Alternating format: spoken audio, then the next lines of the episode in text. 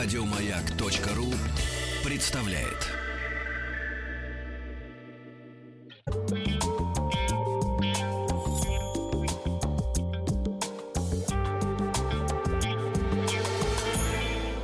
Сладкая жизнь.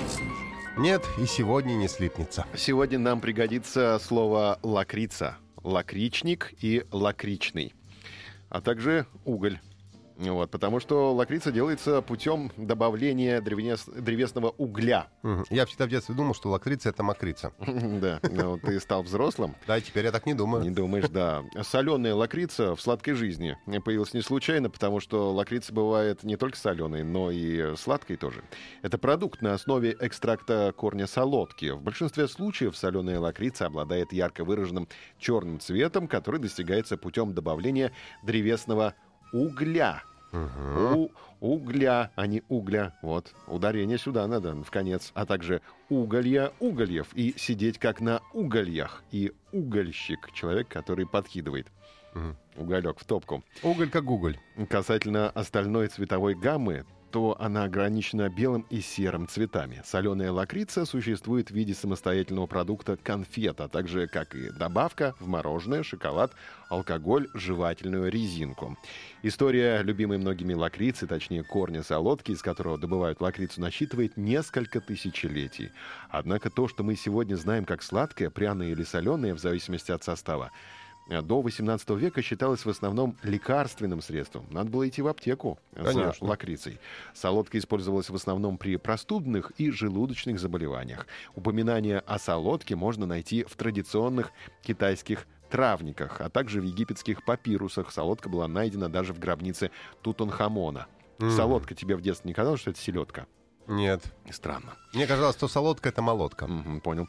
Древнегреческие и римские врачи отдавали предпочтение корню солодки как лекарство от кашля, простуды и м, лечили солодкой катары. Не катары, потому что катар — это государство да. В Азии, а это катары, воспаление слизистой оболочки. Понятно. Во времена эпохи Ренессанса лакрица стала народным лекарством. В справочнике по ботанике 17 века подробно описано растение солодка и область применения ее сока, добываемого из корня.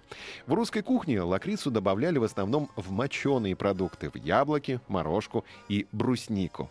Однако впоследствии она была заменена сахаром. Добавление соли в лакричную массу достаточно популярно в Нидерландах, Германии, Финляндии и других северных странах.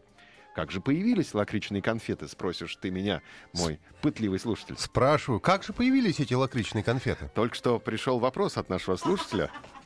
Как же появились лакричные конфеты? С удовольствием отвечаем вам, уважаемый пытливый слушатель. В 1760 году в Британии аптекарь Джордж Данхилл решил улучшить вкус солодки и добавил к экстракту ее корня сахар. В результате получились постилки, которые стали родоначальниками лакричных конфет. В последующем появилось множество рецептов конфет с различными вкусами. Сладкими, солеными, шоколадными, анисовыми и другими. Давайте посмотрим на состав лакричных конфет. Основу лакричных конфет составляет черная густая жидкость, которая добывается из корней и корневищ лакрицы. Для придания цвета определенной консистенции и аромата к ней могут добавлять сахар, сироп глюкозы, патоку, крахмал, в том числе и модифицированный, пшеничную муку, желатин или другие желирующие вещества. Можно добавить поваренную соль, всевозможные ароматизаторы и пищевые добавки. Некоторые конфеты могут производиться из искусственной лакрицы. Тогда они имеют название салмиаки. Они состоят из хлорида аммония, нашатырного спирта с добавлением сахара, поваренной соли, крахмала, желатина, древесного угля, Обожаю на, пищевых на добавок. шатырь с древесным углем. Вкусно! Иногда в них добавляют и натуральную лакрицу или ее ароматизатор. Тогда по вкусу невозможно отличить, где настоящая лакричная конфета, а где искусственная. Салмиаки лишены негативных побочных эффектов лакрицы. Еще больше подкастов на радиомаяк.ру.